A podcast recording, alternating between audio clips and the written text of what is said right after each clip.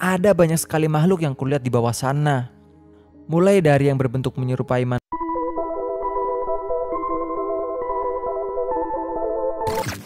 Selamat malam, selamat siang, atau selamat pagi. Bertemu lagi bersama mahasiswa siluman.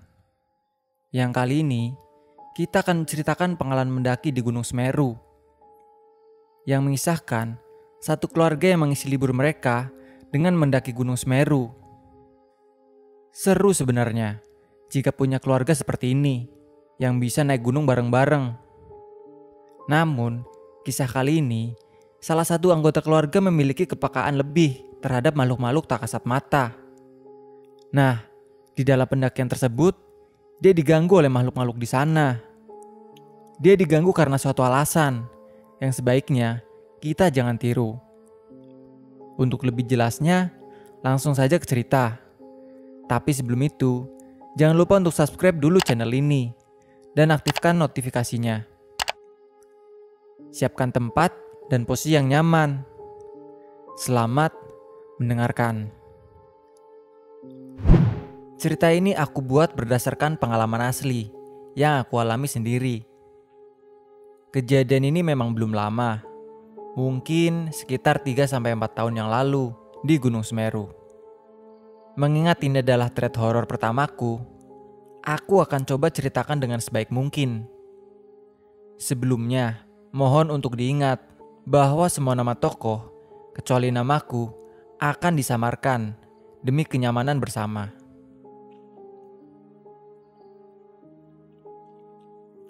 Sore itu, aku mendapatkan banyak notifikasi dari grup WhatsApp keluarga. Ternyata, ayah sedang membahas tentang rencana liburan akhir tahun. Ya, keluarga kami memang tinggal berjauhan, dikarenakan ayah bekerja di luar pulau. Sedangkan itu, aku tinggal bertiga dengan adik dan bunda. Karena alasan inilah, kami harus membahas rencana liburan akhir tahun melalui grup WhatsApp keluarga. Ayah menawarkan untuk menghabiskan waktu liburan dengan naik gunung seperti tahun lalu. Bunda dengan antusias langsung mengiyakan tawaran ayah. Dengan pengalaman perdana di tahun lalu, Sepertinya bunda sangat menikmati kegiatan ini.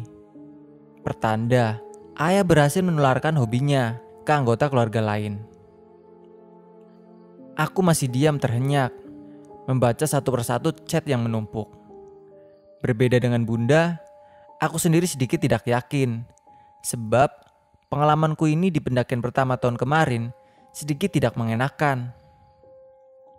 Sebagai seorang anak yang memiliki kepekaan lebih, dari orang biasanya, nyaliku sedikit ciut apabila harus kembali ke tempat penuh mistis, seperti di gunung. Jangankan itu, berpergian ke tempat baru saja, aku butuh waktu untuk beradaptasi dengan makhluk sekitar yang menampakkan diri dengan bentuk yang bermacam-macam. Apalagi saat itu umurku baru menginjak 12 tahun. Perasaan takut itu selalu ada. Aku merespon dengan menanyakan ke gunung manakah liburan kali ini kepada ayah. Juga menceritakan kekhawatiranku tentang rasa takut yang membuat nyaliku ciut. Semeru. Ya, Semeru. Gunung yang ayah inginkan sebagai tempat liburan akhir tahun untuk keluarga kecilku. Tentu saja aku terkejut. Lebih lagi, Bunda. Sontak Bunda langsung mencabut perizinan yang sempat diberikan apa nggak terlalu beresiko ya? Bunda khawatir. Apa nggak bahaya buat Bila? Kemarin di Lawu aja kayak gitu. Belum lagi kita harus bawa Rio yang masih kecil. Protes Bunda kembali. Dan seperti yang kalian tebak, namaku adalah Bila. Sedangkan Rio adalah adikku. Si bungsu yang usianya belum genap 10 tahun. Responku tak jauh dari Bunda Malahan aku lebih memprotes ayah. Gimana kalau sampai ada apa-apa? Aku nggak mau, aku takut. Aku juga meminta ayah untuk mengganti tempat tujuan. Karena aku rasa Semeru masih terlalu berat untukku yang memiliki gangguan syaraf di kaki. Tapi ayah selalu mempunyai alasan-alasan lain yang menguatkan kami untuk tetap berangkat ke sana. Seperti, tenang, kita jalan santai aja. Nggak sampai puncak nggak apa-apa. Karena puncak bukan tujuan utama. Kita kan pasukan kura-kura, hehe. Toh kita bawa Mas Damar yang paham medis. Buat Bila kan dan ayah. Jadi tenang saja, insya Allah aman. Begitu cara ayah meyakinkan kami semua. Ayah memegang kendali penuh atasku. Sebab ayah satu-satunya pawang ketika aku diganggu oleh makhluk-makhluk tak kasat mata. Dan aku percaya penuh kepadanya. Kami akhirnya menyerah dan mengiyakan Semeru sebagai tujuan liburan kali ini. Tentunya dengan sikap tetap waspada, dengan menyiapkan fisik dan mental sebaik mungkin. Menghindari hal yang tidak-tidak terjadi. Ayah juga memberi syarat untukku dan Rio agar melakukan exercise minimal dengan lari satu kilometer per hari selama tiga bulan. Kalaupun harus bertarung dengan alam, setidaknya ada perlawanan. Begitu kata ayah. Hamin satu, kami di salah satu homestay, tak jauh dari titik awal pendakian untuk proses aklimatisasi. Berkoordinasi dengan guide serta mengecek kembali perlengkapan yang akan dibawa. Kami berempat tiba lebih awal di sana menyusul dua orang saudara yang biasa kupanggil Tante Mira dan Mas Damar yang tinggal di Jakarta. Malamnya, datang Mas Abim bersama tiga orang lain yang akhirnya aku kenal sebagai Mas Akbar, Mas Rama, dan Mas Heri. Mereka bertiga adalah guide sekaligus porter yang nantinya menemani kami bertujuh selama pendakian. Hari yang kami semua nanti-nantikan pun tiba. Estimasi normal ditempuh dalam waktu sekitar 7 jam untuk Ranupani sampai ke Ranukumbolo. Tepat pukul 11.30, perjalanan kami dimulai. Memasuki tanjakan selamat datang, gerimis mengguyur. Sampai di pos 1, hujan semakin lebat menghalangi pandangan. Perjalanan semakin berat. Perasaan tidak enak pun kembali muncul, seperti ada yang mengganjal. Aku terus mencoba menepis pikiran-pikiran negatif yang terus bermunculan di kepala. Lau yang mistisnya sangat kuat saja, aku tidak apa-apa. Apalagi hanya Semeru. Sempat terbesit kata seperti itu. Aku membatin dalam hati. Niatku memang hanya untuk menguatkan diri, agar tidak takut, dan fokus ke perjalanan. Sayangnya, aku sama sekali tidak menyadari ada sedikit kesombongan di kalimat itu yang membuat semua petaka ini bermula. Lepas dari pos 1, hujan masih mengguyur sangat lebat. Kami berjalan dengan pelan. Sedikit-sedikit berhenti untuk beristirahat. Persis seperti pasukan kura-kura. Begitulah Tante Mira menyebutnya. Trek yang relatif landai sama sekali tidak membantu. Sebab hujan sudah lebih dulu meluluh lantakan semangat kami hingga habis tak bersisa. Rio, si gembul ini pun yang merupakan hiburan kami, yang biasanya ramai berceloteh, sepanjang trek pun tampak lemas lesu tak bersuara. Di perjalanan menuju pos 3, aku kembali terusik dengan keadaan sekitar. Beberapa kali, aku melihat sekelebat bayangan berwarna hitam di seberang. Sepertinya mereka sadar akan kehadiranku, mencoba menampakkan dirinya. Dengan bayangan, serta suara bising yang masuk ke telinga. Hawa dingin yang membuat menggigil benar-benar melengkapi perjalanan kali ini. Jarak pandang yang terbatas pun membuatku sedikit kesulitan berjalan. Tak jauh di depan, ada sebuah jembatan yang sangat menarik perhatianku. Mataku seakan tak bisa lepas untuk terus menatapnya. Bagai ada aura kuat yang memancingku untuk segera datang ke sana. Rio yang sudah sampai lebih dulu dengan Mas Abim tampak terus menyemangati aku yang tertinggal. Kak, cepetan ke sini. Ada jembatan keren loh, warna merah. Begitu seru Rio. Ia berteriak keras melawan suara hujan. Sedangkan aku hanya mengangguk dan mendengus pelan. Sesampainya di atas jembatan merah, Bunda dan Tante Mira meminta waktu untuk beristirahat sebentar, melihat pemandangan, begitu alibinya. Padahal tak ada yang bisa dilihat karena sedang hujan deras. Pandanganku melirik ke sana kemari, mencoba mengenali tempat yang menarikku kuat untuk segera datang ke sini. Aku menerawang jauh ke samping kanan, kiri, dan bawah jembatan yang tembus langsung dengan jurang. Dan boom, ada banyak sekali makhluk yang kulihat di bawah sana. Mulai dari yang berbentuk menyerupai manusia, seperti wanita dan anak kecil yang berlarian, hingga bentuk yang menyeramkan seperti poci, bakke, buto, dan lain-lain. Pandanganku terus mengarah ke bawah jembatan. Sangat ramai, seperti halayak manusia yang sedang berkumpul. Aku bergidik antara geli dan takut kami memutuskan untuk melanjutkan perjalanan. Mengingat waktu yang terbatas, kami juga tidak dianjurkan untuk berhenti lama atau hipotermia akan menghampiri kami. Kami pun berpisah menjadi dua rombongan.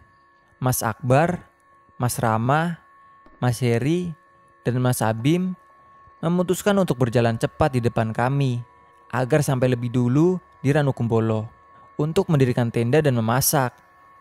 Setelah berjalan sekitar satu jam, hujan sedikit reda, berubah menjadi rintik-rintik ringan. Dan aku akhirnya menghela napas lega. Langit mulai berubah menjadi lebih gelap. Aku melirik jam di tangan, sudah menunjukkan pukul 17 lebih 10. Ranu Kumbulo sudah terpampang jelas di depan mata. Hore, bentar lagi sampai. Begitu celotehan si gembul Rio. Pemandangan pun semakin terlihat jelas setelah hujan sedikit reda. Tante Mira langsung mengabadikan momen dengan mengambil gambar di setiap sudut yang terlihat oleh mata. Kami pun menemukan sebuah batu besar, spot yang sangat pas untuk berfoto dengan latar belakang Ranu Kumbolo. Sayangnya, langit sudah berubah menjadi gelap. Kami pun urung. Besok aja deh, Pas perjalanan pulang, begitu kata Tante Mira. Aku kembali melirik di jam tangan. Waktu itu pukul 17.30. Waktunya azan maghrib. Dan aku bertanya kepada ayah. Ini kita nggak berhenti dulu. Kayaknya azan maghrib deh. Karena kami terbiasa untuk berhenti sejenak ketika azan berkumandang. Tapi entah kenapa, Kali ini ayah menyuruh kami untuk terus berjalan. Gak apa-apa Bill, lanjut aja. Bentar lagi sampai kok. Tanggung ah, begitu katanya. Meskipun hati kecilku tidak setuju, tapi apa boleh buat. Tante Mira, Mas Damar, dan Bunda mengiyakan perkataan ayah. Baru beberapa langkah meninggalkan batu besar, aku menemukan sebuah pohon besar yang sangat menjulang tinggi. Terdapat sosok Mbak K yang sedang nangkring manis di atas salah satu cabang pohon, menatap ke arahku sambil tertawa terbahak-bahak. Rambutnya yang panjang menjulur hingga bawah jurang. Ditambah lagi, percikan darah di bahunya. Sontak aku menutup mata, beristighfar. Meskipun aku mencoba untuk mengalihkan pandangan, bau anyir dan suara tawa yang menggelegar tetap menghantuiku. Untung saja, rombongan berjalan cepat, sehingga kejadian yang membuat bulu kuduku merinding ini segera berlalu. Ranu Kumbolo semakin terasa dekat, dapat dilihat dari lampu-lampu tenda yang berkilauan. Rio sudah sangat tidak sabar. Ayo cepat, aku lapar. Begitu protesnya, sambil menggerutu. Duh Rio, bukan kamu saja yang ingin segera sampai, batinku. Jalanan menjadi semakin sempit. Trek yang kami lalui berubah menjadi jalan setapak yang hanya bisa dilewati oleh satu orang dan satu arah. Aku berjalan di belakang Mas Damar dan Tante Mira, diikuti Rio, Bunda, dan Ayah di belakangku. Mendadak, headlamp yang aku bawa tidak bisa menyala. Entah kenapa, padahal baru saja diisi dengan baterai baru. Semalam, ketika pengecekan juga tidak ada masalah. Akhirnya aku hanya menunduk mengikuti arah langkah Tante Mira sambil melihat samar-samar dari cahaya headlampnya. Dari arah depan, aku melihat seorang pendaki yang berdiri dengan arah berlawanan, seakan menutup jalan kami. Memang, masih ada space antara Mas Damar dan pendaki itu. Masih cukup jauh. Mungkin ketika rombongan kami mendekat, ia akan minggir sejenak dan berjalan bergantian pikirku. Ternyata dugaanku salah besar. Belum selesai aku berkata demikian, dalam hati, pendaki tersebut tiba-tiba berlari ke arah rombongan kami. Bagaimana aku bisa menyebutnya sebagai seorang pendaki? Begini, ia memakai pakaian yang biasa digunakan oleh seorang pendaki. Mas-mas tersebut juga tampak membawa carrier yang menjulang di punggungnya. Bedanya, ia tidak membawa alat penerangan sama sekali. Aku sangat terkejut ketika ia berlari ke arah kami. Bibirku seperti terkatup rapat, tidak bisa berbicara. Hanya pandanganku yang terus menatap ke sana. Kejadian terjadi sangat cepat. Kulihat mas-mas pendaki tersebut menembus badan Mas Damar dan Tante Mira. Lalu menubrukku dengan cepat. Anehnya, aku tidak merasakan apa-apa, seperti dihempas angin kencang. Refleks aku menoleh ke belakang, melihat apa yang terjadi di belakangku. Siapa dan makhluk apa sebenarnya? Ketika aku menoleh ke belakang, aku hanya melihat jalanan yang gelap, tanpa siapa pun yang ada di belakangku. Tidak ada Rio, Bunda, Ayah, ataupun pendaki lain. Hatiku berdegup kencang. Otakku mencoba untuk berpikir cepat tentang apa yang baru saja terjadi. Semua terasa membingungkan. Aku kembali menoleh ke arah depan. Gila, ini gila, batinku. Tante Mira dan Mas Damar ikut menghilang. Hanya ada aku seorang diri di sini. Aku menahan tangis. Tidak ada penerangan tidak ada center, aku benar-benar kebingungan sendirian. Aku merogoh tas kecil, mengambil ponsel yang merupakan satu-satunya harapan terakhirku. Mampus, hanya tersisa 15%. Aku terus komat kamit, membaca apa saja yang terlintas di kepalaku. Entah itu ayat kursi, istighfar, al-fatihah, semuanya aku baca dengan perasaan tidak karuan. Cahaya senter dari HP adalah satu-satunya harapanku kali ini. Saat itu aku hanya ingin cepat sampai. Aku teringat pesan kakakku untuk tidak diam terlalu lama karena akan menyebabkan hipotermia. Maka aku putuskan untuk terus menelusuri jalan setapak yang ada. Berharap jangan ada jalan yang bercabang. Bisa mampus aku. Bau anyir, kemenyan, dan bunga-bungaan menusuk tajam di hidung. Pandanganku pun mulai kabur. Makhluk-makhluk tak kasat mata mulai bermunculan. Belum lagi, suara bising entah apa yang memenuhi telingaku. Tapi aku terus berjalan dan agak berlari karena ingin cepat sampai. Hingga sampailah aku pada padang savana kecil di sekeliling kanan dan kiriku. Aku mencoba untuk terus berlari dan fokus pada jalur trek. Tapi apa daya, rasa penasaranku lebih besar. Aku mengarahkan cahaya center ke arah kanan dan kiri. Sialan, ada banyak sekali mata merah yang memandang ke arahku. Sepertinya ada ratusan, atau entah, yang aku ingat, seluruh pandangan di savana tersebut penuh dengan mata merah. Mendadak, cahaya senterku redup, lalu menghilang.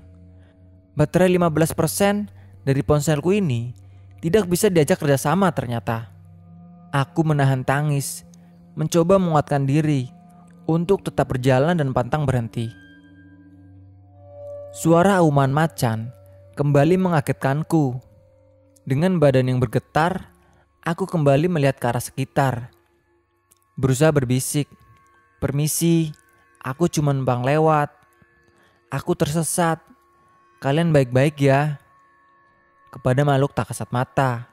Ternyata, mata merah yang sedari tadi menatapku adalah milik ratusan macan atau harimau. Saat itu, aku benar-benar tidak bisa membedakan mana makhluk asli dan mana siluman. Tertutup rasa takutku. Sepertinya mereka mendengar dan paham akan bisikanku. Sebuah macan besar keluar dari persembunyian, berjalan memasuki jalan setapak di depanku. Macan itu mengaum keras ke arahku, lantas berlari kencang. Aku menganggapnya sebagai sebuah pertanda. Aku menganggapnya sebagai penuntun arah. Bismillah, semoga ini jalannya. Begitu bisiku yakin. Sambil terus mengikuti macan tersebut, bau anyir dan suara ramai semakin terasa kuat, dan badanku semakin lemas. Kepalaku juga terasa pusing. Aku terus berdoa kepada Tuhan, "Jangan sekarang ya Allah, beri aku jalan."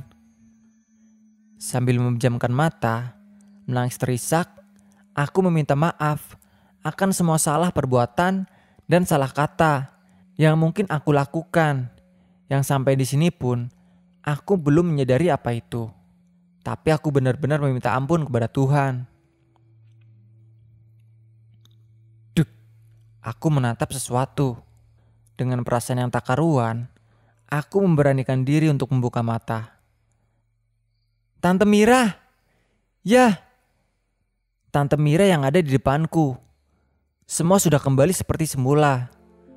Aku melihat Mas Damar, Mas Abim, Rio, bunda, ayah, semuanya benar-benar kembali seperti semula. Sontak, aku menangis kencang. Aku terjatuh sambil terisak kencang.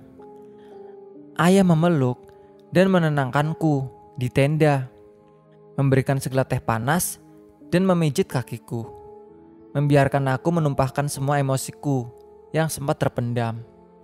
Aku paham untuk tidak membicarakan hal-hal aneh selama masih berada di sini. Maka aku hanya diam dan mencoba memendamnya seorang diri. Ayahku menatapku, mengangguk, seakan ia mengerti. Tak lama kemudian, aku lelah menangis, lantas tertidur pulas. Keesokan harinya, aku pun bangun lebih awal, seperti sudah masuk waktu subuh. Ketika aku mencoba membuka mata, Suara gamelan terdengar amat jelas di telingaku.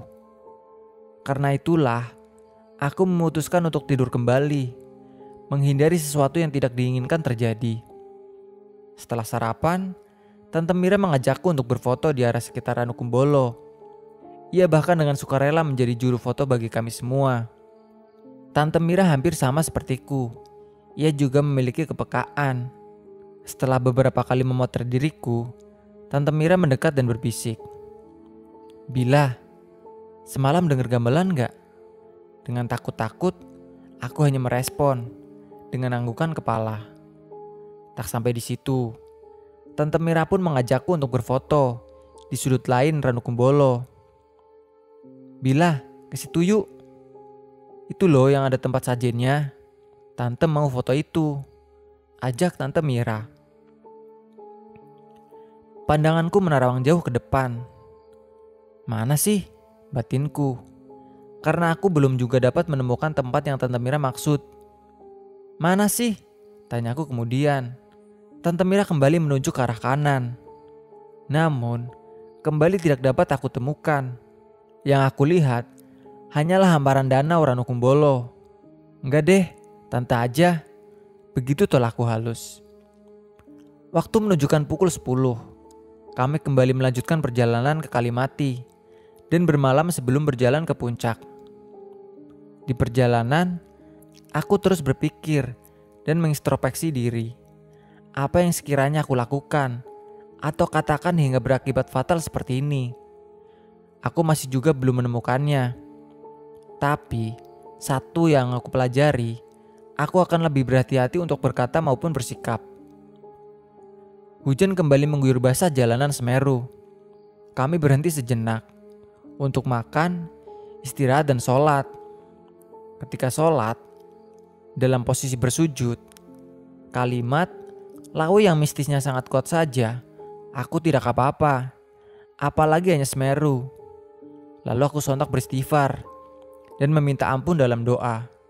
Aku menyadari betapa tak pantasnya aku berucap demikian. Sungguh, aku benar-benar menyadari itu. Dan benar saja, semuanya terasa lebih mudah setelah aku menyadari kesalahanku. Seperti rasa lelah yang mendadak menghilang. Hingga dimudahkannya, aku mencapai puncak tinggi Mahameru yang sebelumnya tidak pernah, bahkan sama sekali tidak terbayang. Semua terasa dimudahkan. Bahkan, makhluk-makhluk tak kasat mata yang aku lihat tak lagi mengganggu terkesan acuh tak acuh dengan kehadiranku. Bahkan ketika kembali di Renukumbolo, aku bisa melihat tempat sajen yang dimaksudkan Tante Mira kemarin. Dan rata-rata, makhluk yang aku temui adalah makhluk halus yang good looking, wangi, tidak dalam keadaan rusak, menyeramkan, bahkan tidak bau anyir. Sungguh, menjaga ada perilaku dan perkataan memang benar adanya di mana pun kita berada. Terlebih lagi, dalam melepas seperti ini, semuanya adalah milik dan kuasa dari Tuhan semesta alam. Setelah turun dari Semeru, ayah bercerita bahwa ketika aku sempat menghilang itu, yang ayah lihat aku mendadak linglung, noleh kanan dan kiri seakan ketakutan. Lalu berlari kencang, meninggalkan rombongan, yang bahkan tidak dapat dikejar dan diingatkan oleh rombongan. Oh iya, mungkin salah satu penyebabnya adalah aku sering swearing dan mengumpat, seperti mengucap kata-kata sial, dan lain sebagainya. Ketika menemui kondisi yang tidak aku inginkan, baiknya kalimat-kalimat tersebut tidak diucapkan dalam keadaan seperti ini. Pesan moral yang dapat aku sampaikan atas kejadian yang pernah menimpaku kali ini adalah jaga adab kesopanan kalian di mana pun kalian berada. Sekian yang dapat aku ceritakan. Maaf jika masih banyak yang berantakan. Sekian. Jika kalian punya cerita seram atau mistis yang ingin kalian bagi, kalian bisa kirim cerita kalian melalui DM Instagram atau kirim melalui email yang tertera di bawah. Jangan lupa like dan share-nya. Sampai jumpa di video kami selanjutnya. Salam lestari, mahasiswa, siluman.